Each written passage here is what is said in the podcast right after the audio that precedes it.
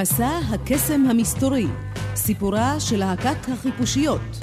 מסע הקסם המסתורי, סדרת תוכניות בעריכת יואב קוטנר. והיום פרק רביעי, טוויסט וצעקה.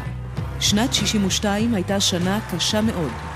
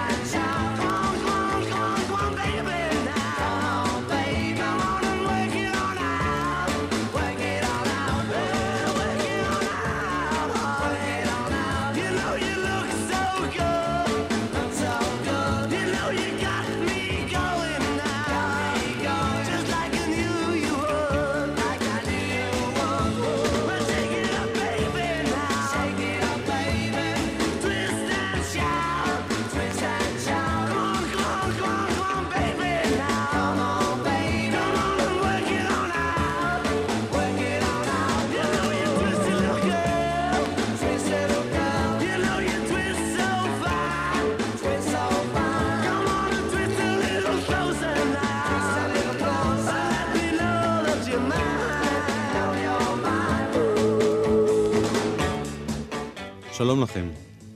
שנת 1962 היא שנה קשה מאוד לביטלס, שנה בה עומד המשך קיום הלהקה בספק.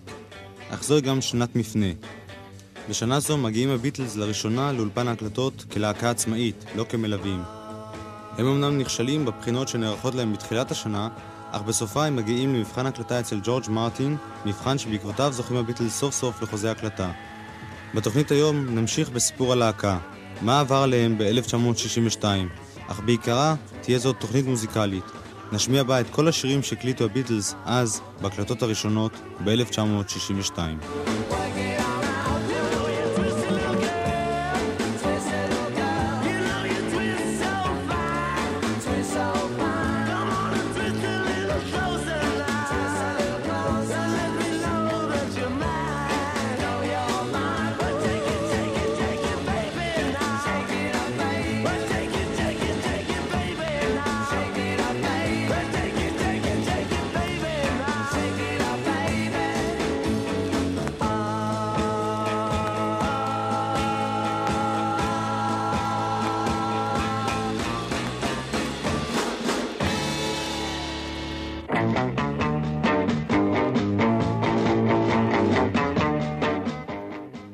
כדי להמחיש עד כמה קשה מצב הביטלס, הנה סיפור נחמד שסיפר אלן וויליאמס, מי שהיה המרגן הראשון שלהם. When I sent them up to Scotland for uh, a promotion, when he arrived, he took one look at them, phoned and said, what the hell have you set me up?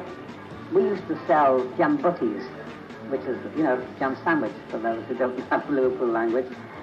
And they used to be that hard up that when we made toast, we used to charge an old penny, not the new penny, extra for jam on toast.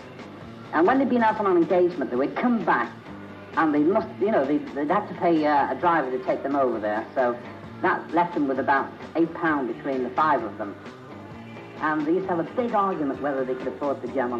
כששלחתי את הביטלס לסיבוב הופעות בסקוטלנד, הסתכלו עליהם ושאלו אותי, מה לעזאזל שלחת לנו? באותה תקופה נהגנו למכור סנדוויצ'ים עם ריבה, ובמחיר של פני נוסף, טוסט עם ריבה. הם היו במצב קשה מאוד. כאשר הם חזרו מהופעה הם היו צריכים לשלם לנהג שלקח אותם, ולא נשאר להם כמעט כסף לעצמם. היו ביניהם ויכוחים איומים, האם הם יכולים להרשות לעצמם לאכול את הטוסט עם הריבה. אלן וויליאמס הכל מתחיל להשתנות אחרי שהביטלס פוגשים את בריין אפשטיין.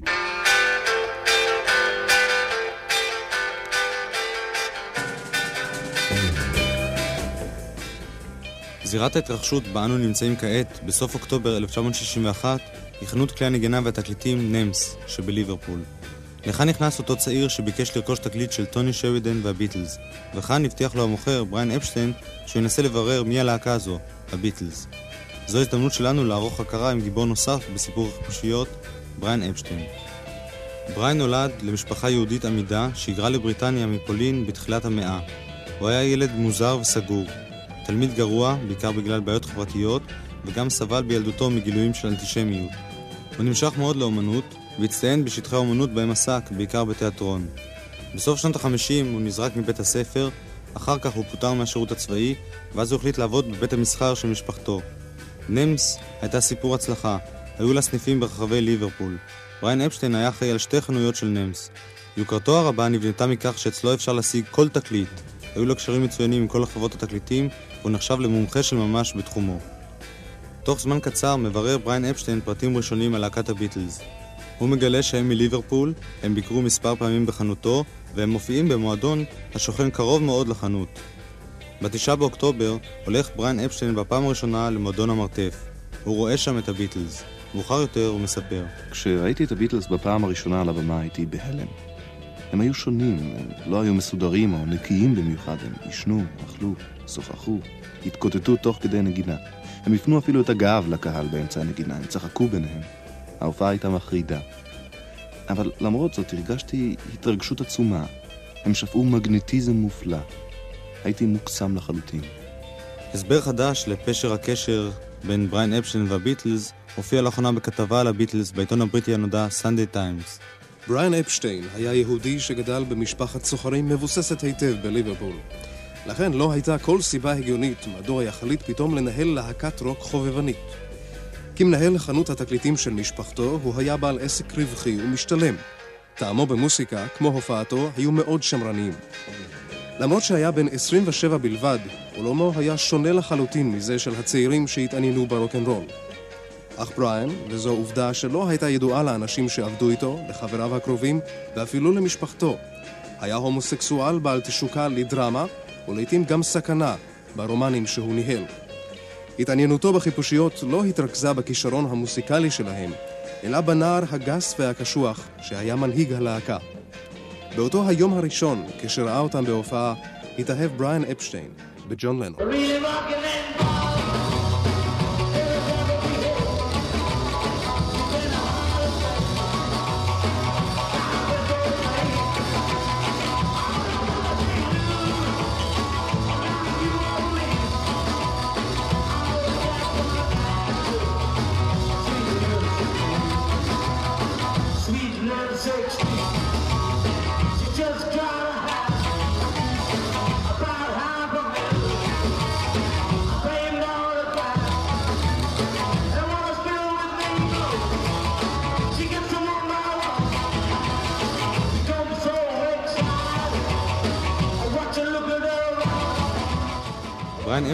מתחיל לבוא להופעות במרתף מדי ערב. תוך זמן קצר הוא פונה לאלן וויליאמס, מי שהיה המארגן הראשון של הביטלס, בבקשה שייתן לו לאפשטיין לנהל את הלהקה ולדחוף אותה קדימה, להפוך אותם לגדולים באמת. אחרי שנים הסביר אפשטיין למה נדלק על הביטלס. Music,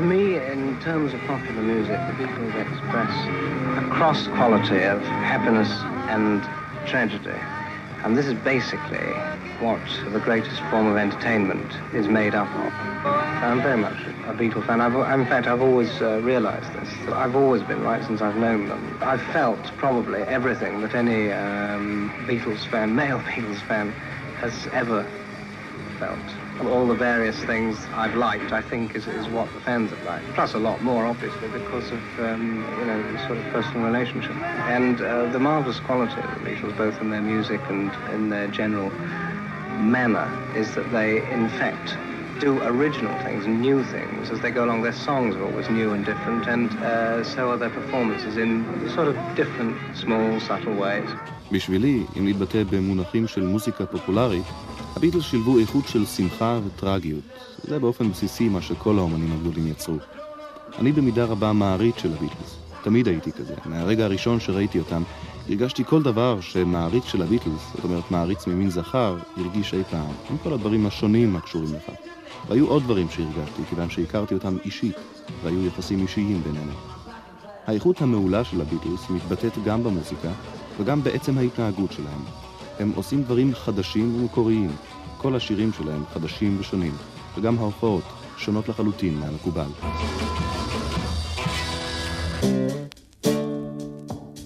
לבריאן אפשטיין אין שום מושג באמרגנות או בניהול להקה, אך יש לו רצון עז להתקשר לביטלס ויש לו קשרים טובים העוזרים לו להתאקלם בתפקיד החדש. בדצמבר הוא מזמין את הביטלס לשיחה ראשונה במשרדו. כעבור עשרה ימים נחתם ביניהם החוזה. בעת טקס חתימת החוזה קורה מקרה המאפיין את היחסים בין אפשטיין והלהקה בשנים הבאות. אין אלה יחסים רגילים בין מנהל ולהקה, אלא יותר יחסים של מנהל וחברים. הם מקבלים את מרותו כיוון שהם רוצים לקבל אותה. פול מקארטני לא מגיע לטקס החתימה על החוזה. בריין מבקש מג'ורג' להתקשר אליו ולברר מדוע הוא מאחר. ג'ורג' מתקשר ומודיע, פול מתרחץ עכשיו. בריין אומר, זאת חוצפה, הוא יאחר מאוד. ג'ורג' עונה, אבל הוא יהיה נקי מאוד. בריין אפשטיין הוא עתה האמרגן, המנהל והסוכן של הביטלס. בעת חתימת החוזה, דורש בריין לקבל 25% מהרווחים הצפויים של הביטלס, והם רואים בכך דרישה מוצדקת.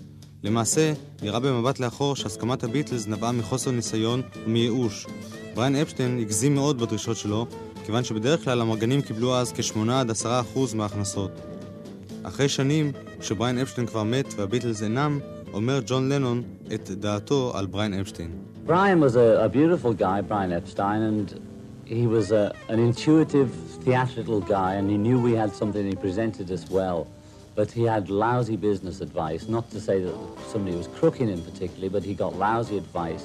Taken and everything advantage of. taken You advantage were of. taken advantage We of. all were, Brian included, you know, and none of us got got it. בריין היה בחור נחמד, בריין אפשטיין. הוא היה איש תיאטרון בטבעו, הוא ידע שיש בנו משהו, והוא ייצג אותנו בצורה יפה, אבל היו לו עצות מזופתות בענייני עסק. לא שמשהו היה מושחת, אבל העצות שלו היו רעות. הוא נוצל, ניצלו את כולנו וגם את בריין. אף אחד מאיתנו לא קיבל את מה שהגיע לו. בעת טקס חתימת החוזה בין בריין אפשטיין והביטלס, בריין עצמו כלל לא חתם על החוזה. הוא פשוט נתן ללהקה את דיברתו בעל פה, והוא אמנם קיים אותה עד הסוף.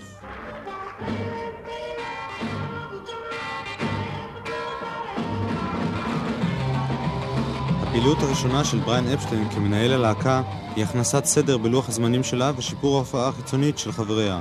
הוא מספר, דאגתי קודם כל לכך שהבחורים יקבלו חליפות הגונות. אחר כך הוריתי להם שלא להופיע בשכר נמוך מ-20 לירות סטרלינג להופעה. ניסיתי לשכנע אותם להכין תוכנית אומנותית של ממש, ולנגן את היצירות שהקהל אוהב במיוחד, לא את אלה שהם עצמם נהנים לנגן.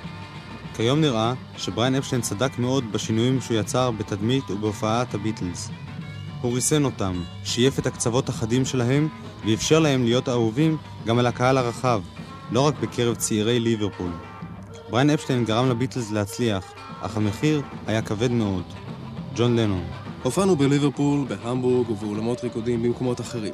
הפקנו משהו פנטסטי כשניגענו רוקנרול בסיסי, ואף אחד בבריטניה לא התחרה בנו.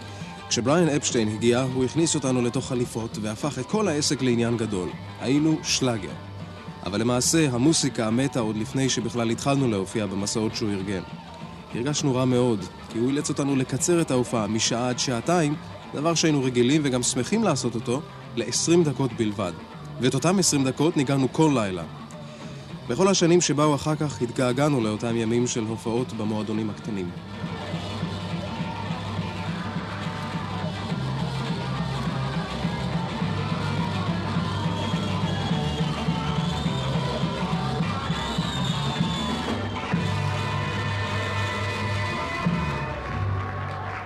בריין אפשטיין מתגלה כאשף של יחסי ציבור ופרסומת.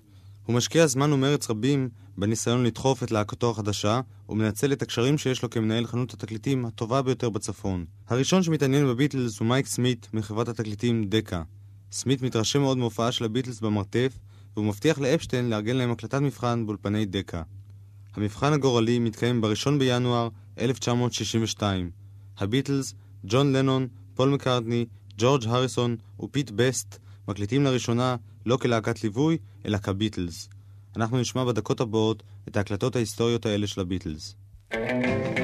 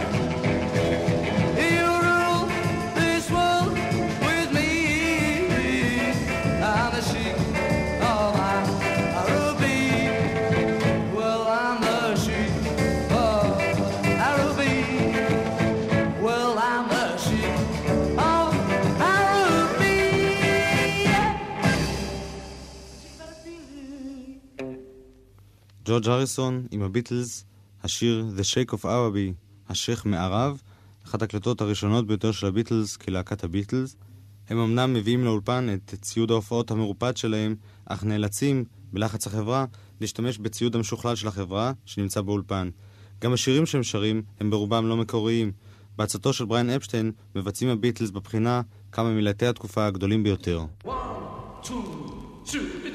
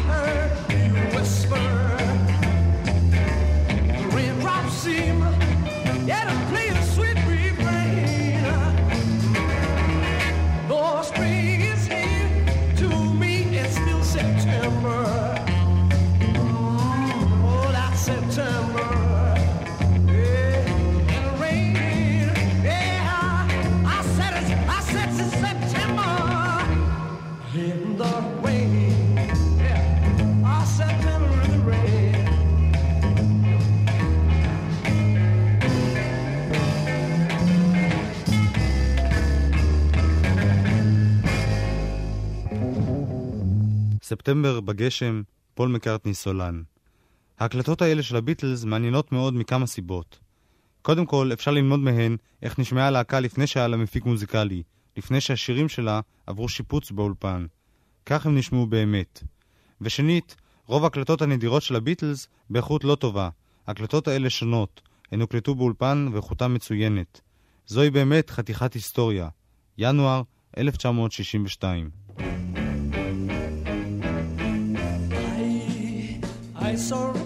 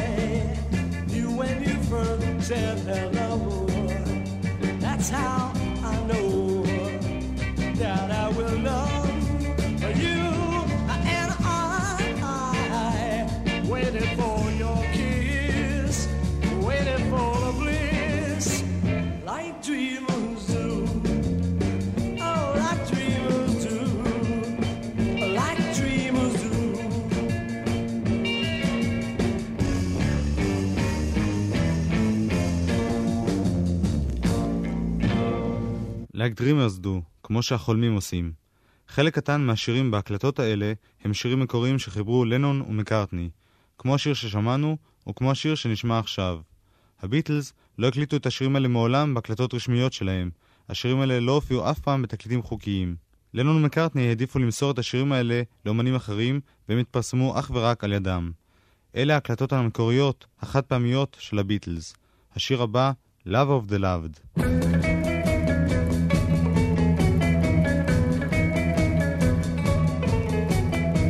Each time I look into your eyes, I see that there, there heaven lies. And as I look, I see the love of love. Someday they'll see that from the start, my place has been deep in your heart. And in your heart, I see love of love.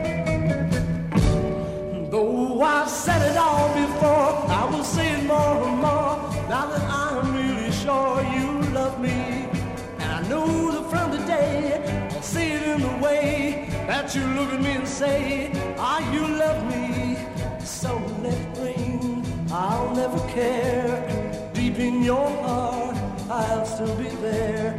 And when I'm there, I see the love of the love.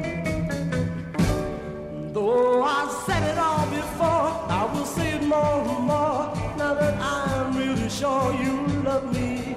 And I know that from today, I'll see it in the way that you look at me and say, How you love me. So let it rain, I'll never care. Deep in your heart, I'll still be there. And when I'm there, I see the love of the loved. I see the love of the loved. I see the love of the loved.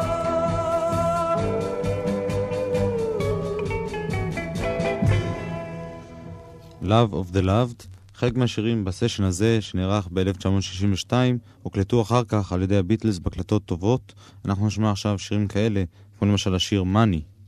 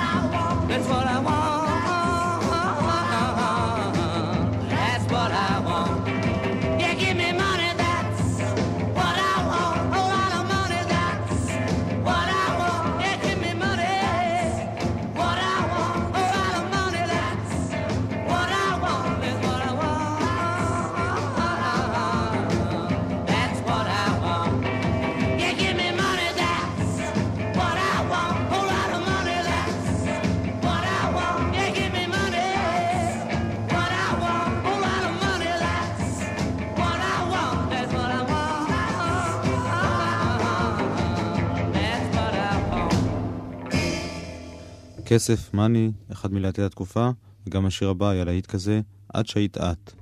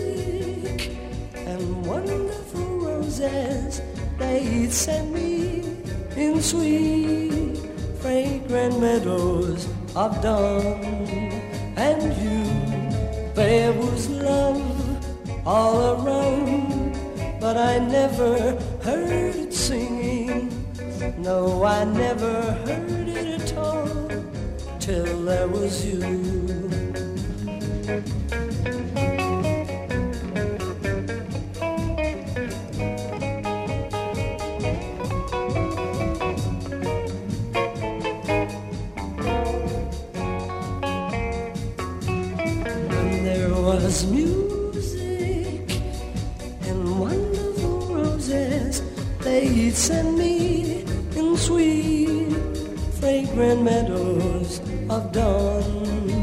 And you, there was love all around, but I never heard it singing. No, I never heard it at all till there was you.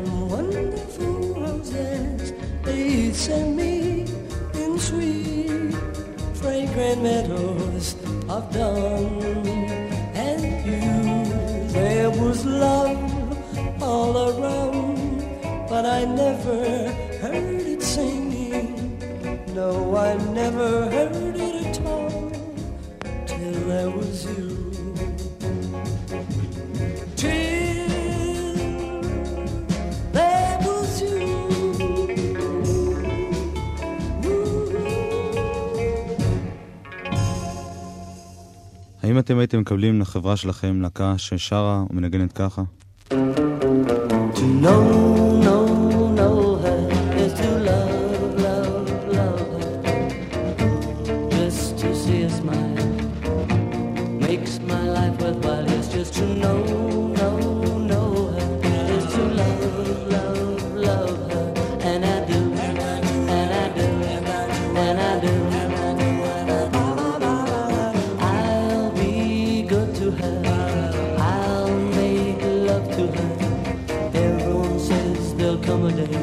But I'll walk alongside of her, yes, just to know, know, know her.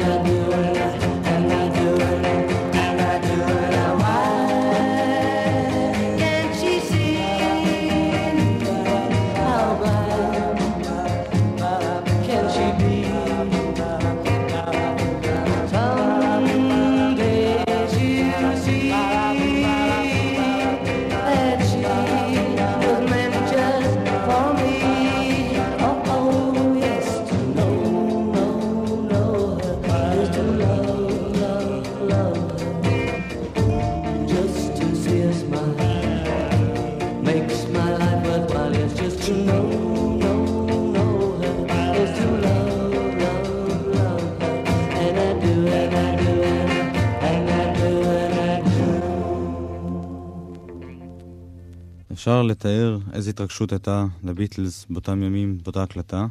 ניל אספינול, מי שהיה נהג והעוזר האישי שלהם, מספר על ההקלטה הזאת. הם היו כל כך מבוהלים, שאפילו לא רצו לנגוע בחשיש שארגנתי להם. באולפן הם היו בהיסטריה ממש. פול, פול כמעט לא הצליח לשיר מרוב התרגשות. הם נבהלו מהאור האדום באולפן, הם לא ידעו מהו, אז ביקשו שנכבה אותו. My tears are falling cause you've taken her away. And though it really hurts me so, there's something that I gotta say.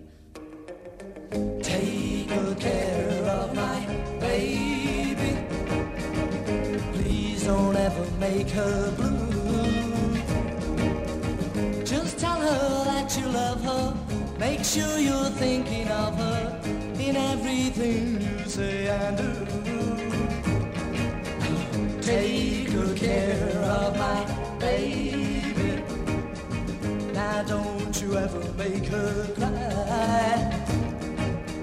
Just let your love surround her. Paint rainbow all around her. Don't let her see a cloudy sky. Once upon a time, that little girl was mine. If I had been two, I know she'd never be with you. So take good care of my baby. Just as kind as you can be. And if you should discover that you don't really love her, just send my baby back home.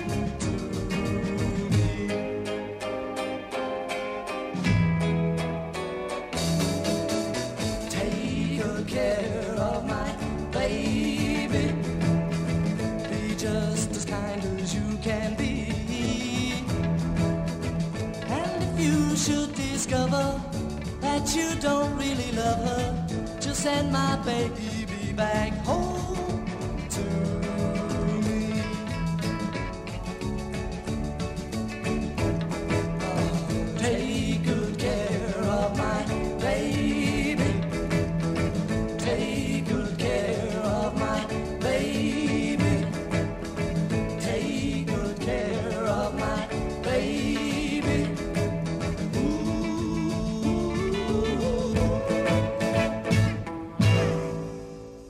בכל המקורות הרבים בהם מסופר על ההיסטוריה של הביטלס, לא מצוין בדיוק איזה שירים הוקלטו באותה הקלטת מבחן באולפני דקה ב-1 בינואר 1962.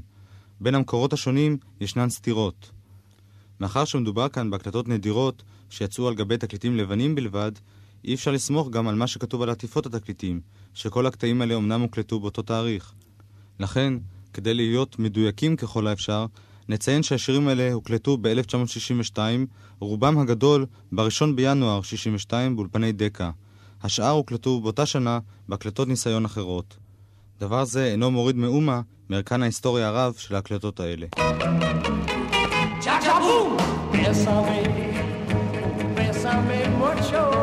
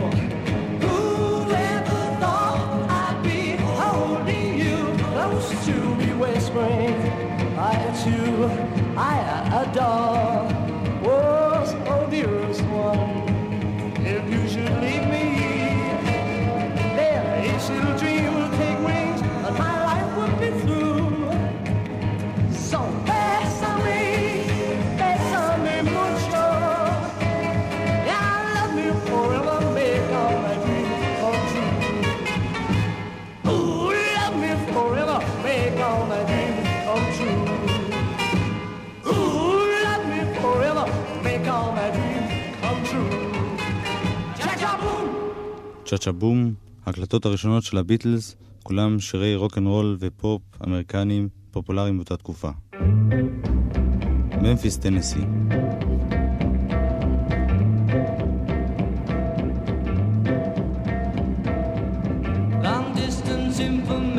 Give me Memphis, Tennessee. Try to find the party, trying to get in touch with me. She would not leave her number, but I know who placed the call.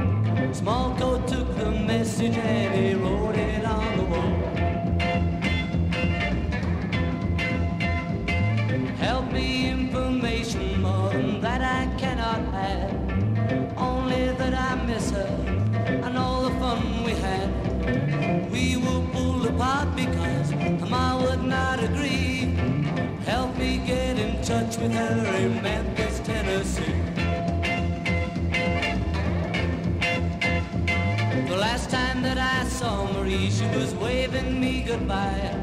With hurry home drops on her cheek, trickle from her eye. Marie is only six years old. Information, please. Help me get in touch with her in Memphis, Tennessee.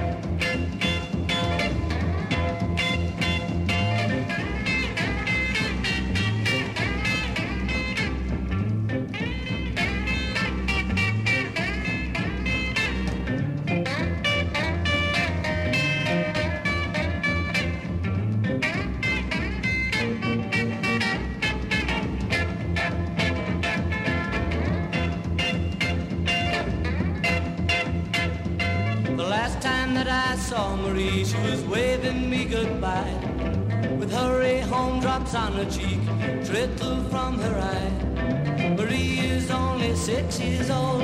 Information, please. Help me get in touch with her in Memphis, Tennessee.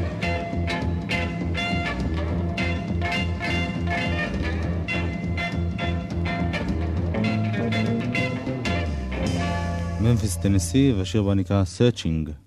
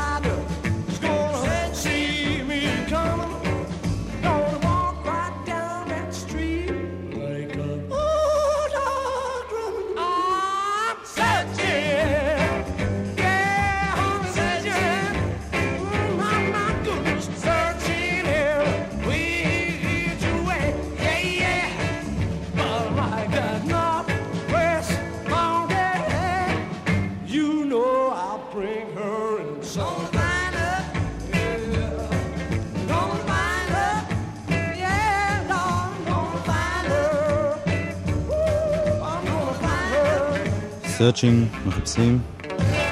הביטלס בהקלטות אולפן, בהם הם מנסים לבנות תדמית נקייה ויפה.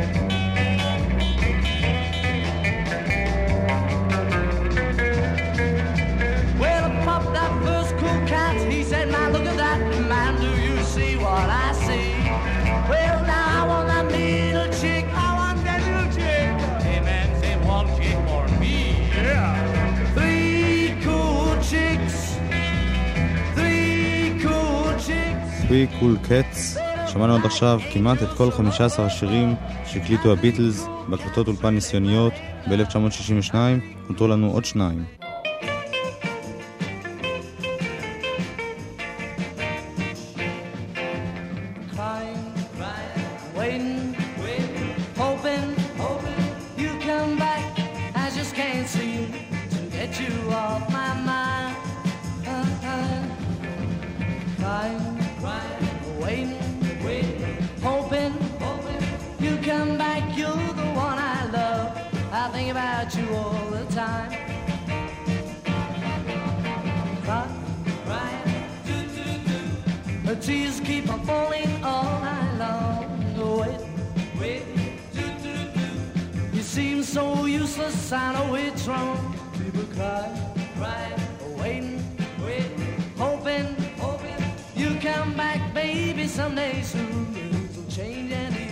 mind.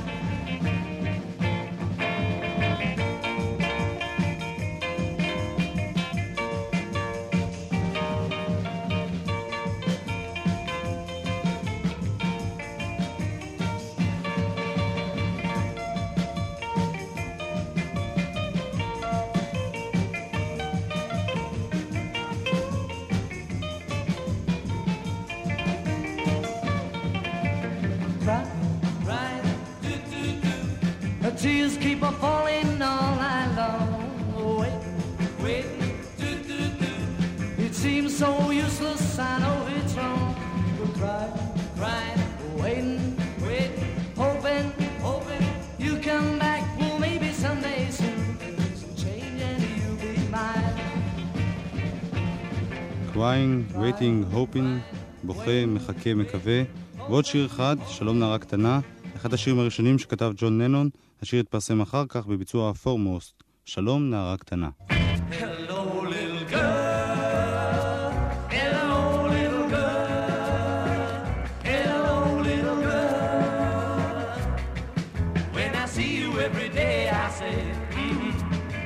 Hello, little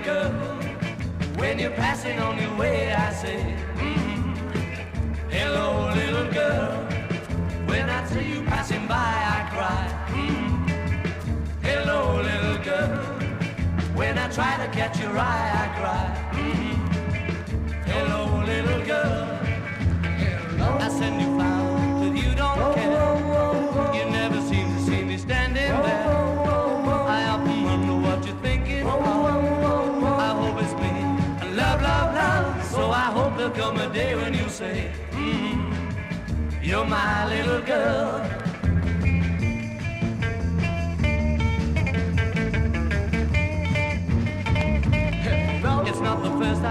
Happened to me. It's been a long, lonely time. And it's so funny, so funny to see that I'm about to lose my mind, my mind. So I hope there'll come a day when you'll say, mm You're my little girl. You're my little girl. You're my little girl. Oh, yeah. You're my little girl.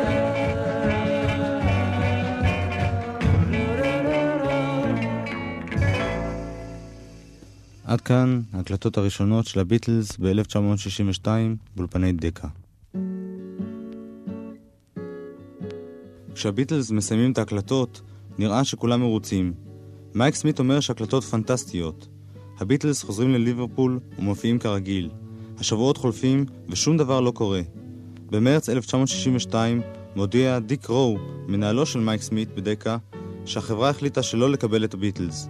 הם לא אוהבים את הצליל של הביטלס. דיק רו אומר לבריין אפשטיין, להקות עם גיטרות נמצאות עכשיו בדרך החוצה. היה עדיף לך להמשיך ולמכור תקליטים בליברפול. חברת דקה מחליטה באותו שבוע להחתים את בריין פול והטרמולוז. דיק רו, שלא גילה עניין בביטלס, התאבד כעבור שנים אחדות כשכל העולם יגלה בהם עניין. ג'ורג' מרטין, מי שגילה את הביטלס מאוחר יותר, אומר דיק רו מדקה הפך להיות סמל, האיש שאמר לא לביטלס. הוא נשא את התואר הזה לקברו, אבל זה לגמרי לא הוגן, כי למעשה כל אחד באנגליה אמר לא לביטלס. ההבדל היחיד היה שדיק רו היה מספיק פתוח כדי לתת להם צ'אנס. הוא שקל ברצינות את האפשרות להחתים אותם. אז במקום לזכור אותו כאיש שוויתר להם, כדאי שנזכור אותו כיחיד שנתן להם תנאים רציניים, כשאחרים בכלל לא התייחסו אליהם. ובאמת, דקה היא לא החברה היחידה שדוחה את הביטלס ב-1962. גם פאי, פיליפס, קולומביה, EMI וחברות קטנות יותר אומרות להם לא, או במקרה הטוב, מבטיחות שיתקשרו שוב. הביטלס מחכים כל העת בקוצר רוח לתשובות חיוביות מפי אפשטיין, אכן לא מגיעות. ג'ורג' מספר על התקופה הזו. אז uh, כשהמצב היה גרוע ושום דבר לא קרה, אנחנו היינו חוזרים על הטקסט הבא. ג'ון היה צועק, לאן אנחנו הולכים חבר'ה? אנחנו היינו עונים, אל הפסגה, ג'וני! איזה פסגה? הוא היה שואל, ואנחנו היינו צורכים בחזרה, אל פסגת הפסגות, ג'וני!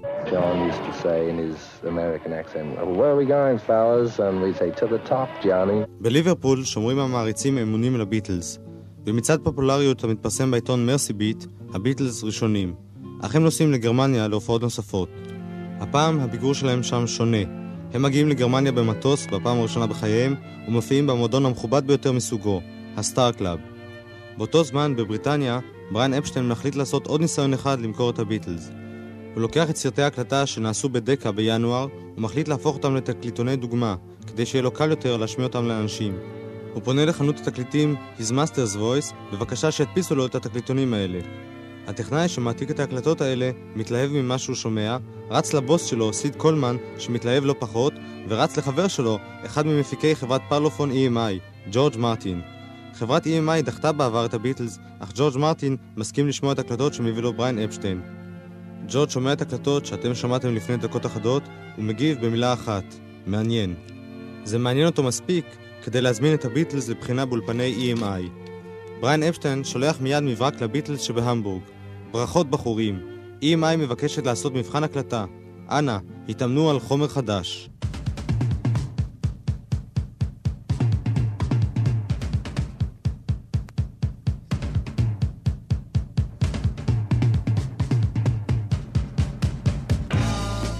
מסע הקסם המסתורי, סיפורה של להקת החיפושיות. סדרת תוכניות בעריכת יואב קוטנר. שותף בעריכה עודד היילברונר. הקליט דורון זאב. בתוכנית הבאה, אנה אהביני, התקליטון הראשון.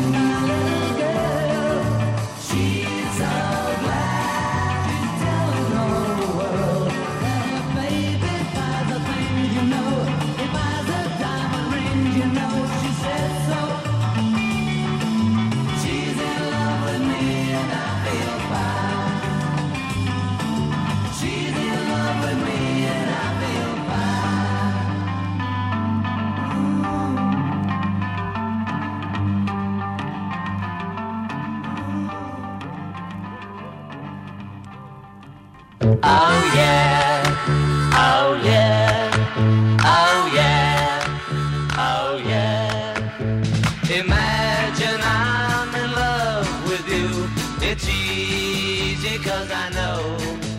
I've imagined I'm in love with you many, many, many times before. It's not like me to pretend, but I'll get you, I'll get you in the end. Yes, I will. I'll get you in the end. Oh yeah. Oh yeah.